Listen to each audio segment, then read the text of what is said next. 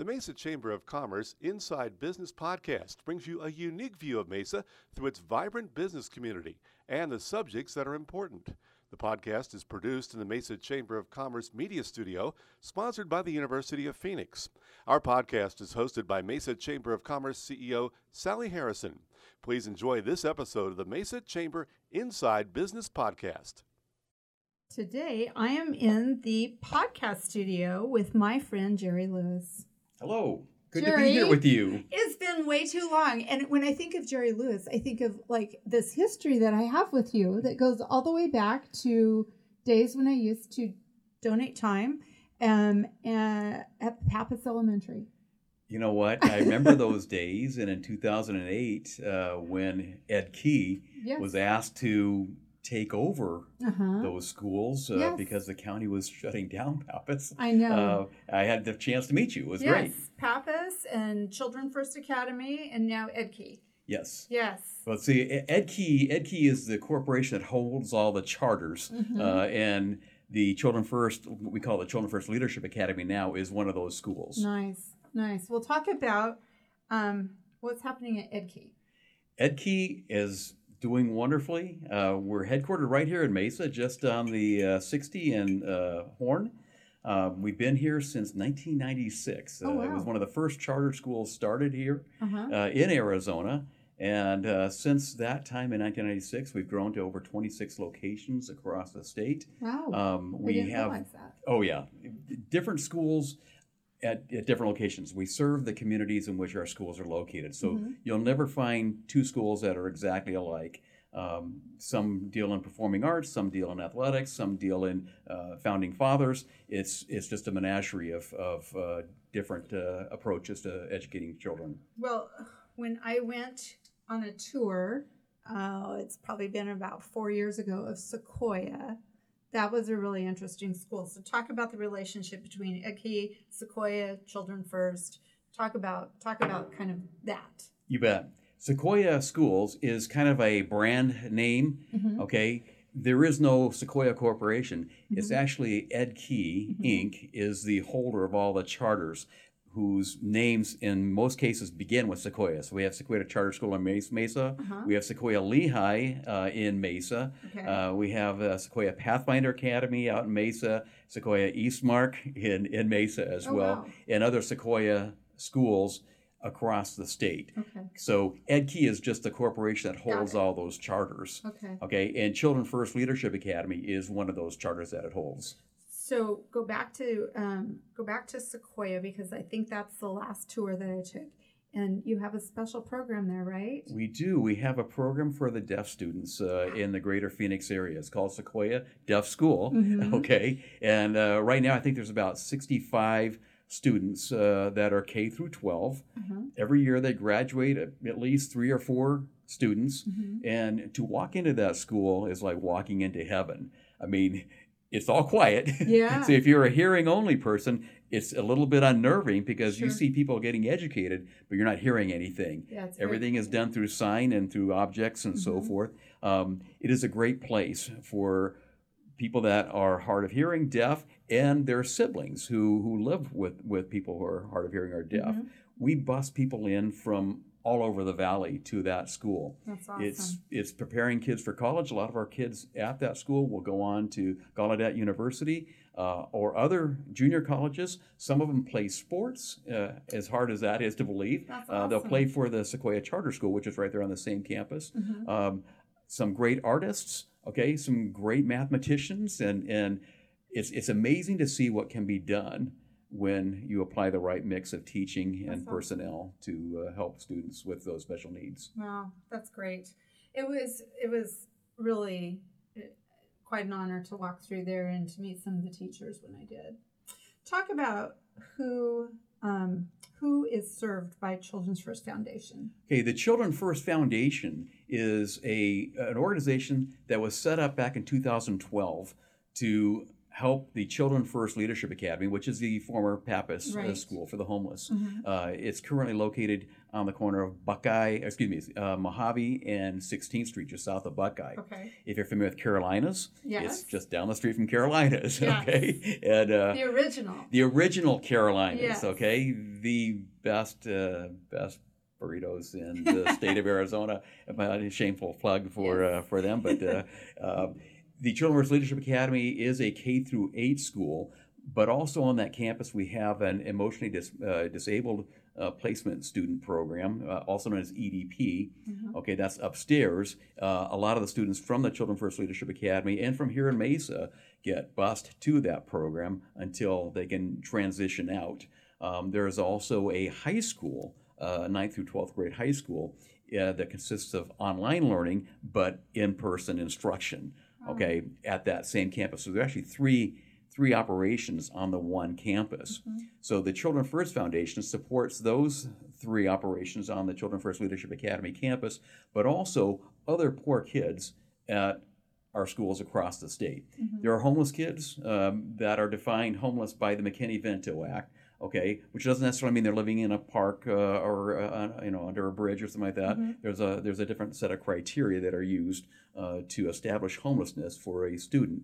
Um, so we have students like that all over the state, but that one school in, in Central Phoenix uh, is our usually has a higher percentage of, of homeless students than anywhere else. Mm. So, how many students do you think are at that school? At that school right now, this year we're right around 150 Mm-hmm.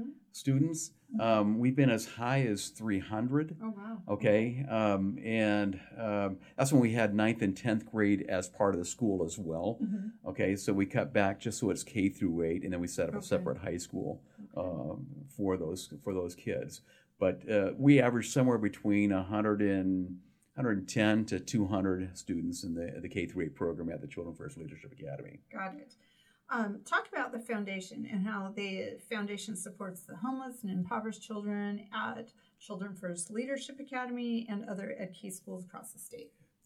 As you know, the uh, Sequoia Charter Schools, EdKey, are funded by by state funds. It's, a, it's a public charter school. Mhm. Um, and uh, those funds pay for books, pay for teachers, pay for location. Um, we pay for our own busing and so forth out of out of the funds that come from those public funds. But what we have found, and every every school district seems across the nation has found the same thing, is to take care of those kids who are poor, who are homeless, who who have difficult situations. You've got to give them a whole lot more than just a ride to school and a teacher in front of them with some books and a desk. Sure. Um, most of the time, they need to be fed breakfast and lunch, and if possible, dinner. Most of the time, they need to have shoes and socks and underwear and clothing so they can go to school. Mhm. Most of the time, they also need supplies: uh, backpacks, pencils, paper, uh, markers, uh, rulers, the whole the whole gamut.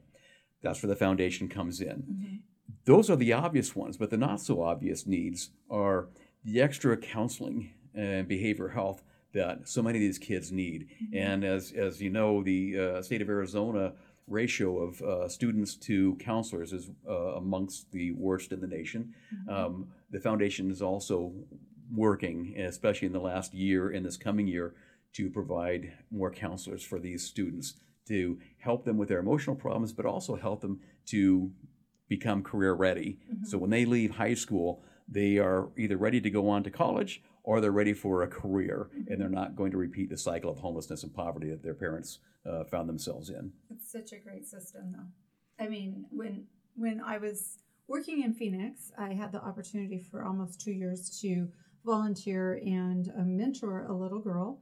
I found out after I had been there for a few months that they gave me um, the the project at the school and asked if I wanted to uh, give her back and choose a different child. And I said, "Well, no, I'm dedicated now to this little one." And she she was quite the challenge, uh, but it was really rewarding, you know. And then uh, literally one day I got there and they said they hadn't seen her in weeks and she was just gone. You know, she and her family had moved on and, and hopefully they're doing something else and, you know, in a better place. But um, getting to just be around the teachers and other volunteers that put so much effort into a school like that, it's really, really rewarding. You, you bet. And, and when a child comes to school, if they are fed, if they are clothed, if they are feeling well And loved. and loved, Yeah, then they want to learn. right. If you take any one of those elements out of the equation, the last thing they want to do is learn how to read, write, and compute. Right. And Right, that, the foundation provides Food, the right? gap, the, the, the, the food, the clothing, the shelter, the medical, the dental, the hearing, uh, the emotional need, uh, uh, behavioral health counseling and so forth that they need so Mhm. that they can focus on, on learning. Mhm. Well, what what changes have you chosen to make as a result of this pandemic of ours?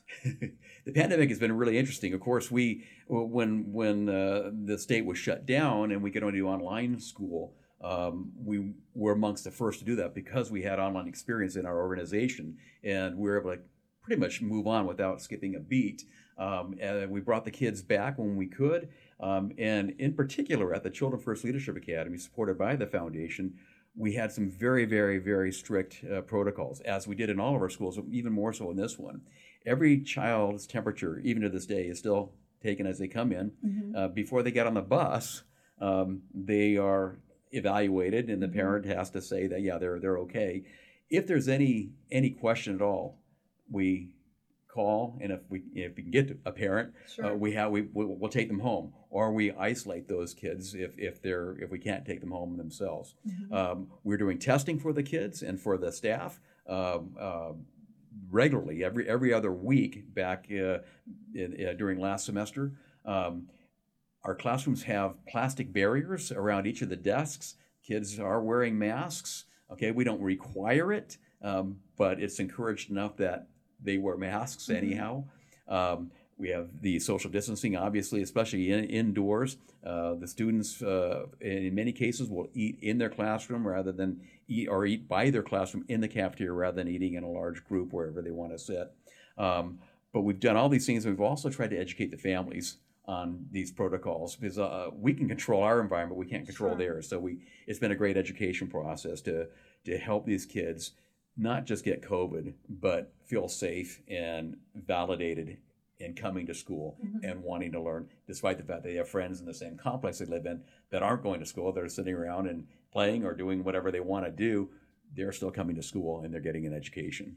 And what we found though is uh, is is in many cases where uh, academic achievement would have dropped, our students have either stayed uh, pretty close to where they were or have actually improved uh, through COVID. Uh, We're very proud of that throughout That's the awesome. organization. Yeah. Yeah, good for you. Well, when you think of the students the foundation serves, um, do you have any stories, maybe a story or two that you could share with the audience to help to get to know them a little bit better? You know what? Uh, there's there's so many. Um, I'm sure there's tons. And, and you, you just relayed one, and, and, and unfortunately, we don't get to hear the end of a lot of these stories. Mhm. However, sometimes we do. Um, there was one girl, and she is now an 11th grader um, that was special needs. Okay, and she was very high functioning special needs, but had some severe learning disabilities, very withdrawn, very much to herself.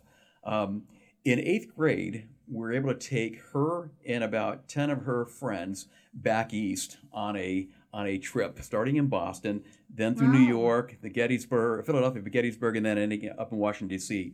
Uh, got to meet Senator Sinema. Uh, uh, one year, or the year she was there, was actually Senator Flake. Um, and uh, they got to see the whole gamut of, of U.S. history. And we, we did this wonderful preparation course. She went from being this recluse kind of a person. By the time she got back from that, she was integrating with all of her, her students.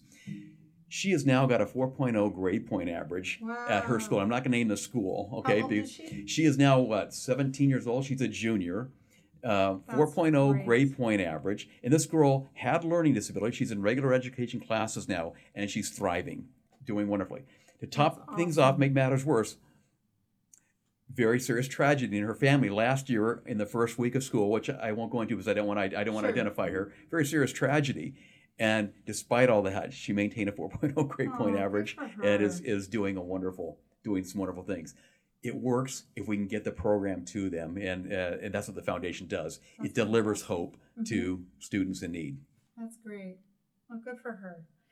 Well, uh, as we wrap up, I do want to talk about one last thing. Um, you have a fundraiser coming up. We do. Tell Thank you. We have our inaugural golf tournament on November 5th Uh-huh. at the Point at Tapatio Cliffs. Uh-huh. Um, and it's going to be a wonderful opportunity for people to show that they care for the homeless kids and the impoverished kids in mainly Central Phoenix, but other Mhm. places throughout the state, Sure. um, and have a lot of fun. It's a Friday. It's a Friday morning. Breakfast, lunch will be served. There'll be awards, and also there's a hole-in-one shootout, a million-dollar hole-in-one shootout. So uh, uh, people have an opportunity to uh, to win a million bucks, uh, awesome. and, and uh, it's it's going to be a wonderful opportunity. We encourage we encourage anybody that lo- loves to golf to to go onto our website at childrensfirstfoundation.org and and check it out. It's right there on a banner as you as you go to that site.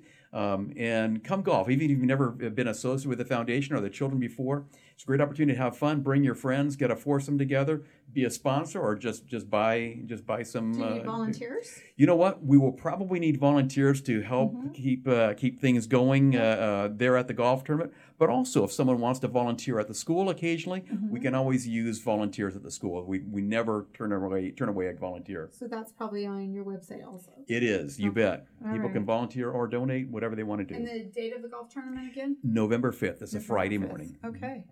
Great. Anything else you want to mention? No, Go Mesa Chamber of Commerce. You guys are so good. We love being a part of Mesa's uh, wonderful, wonderful chamber program Oh, and, thank you. and everything that you do here, Sally and, and Bob. You guys are wonderful. Thank you so much. Well, thank you. And uh, when you've got more to talk about, let us know. We'll have you back.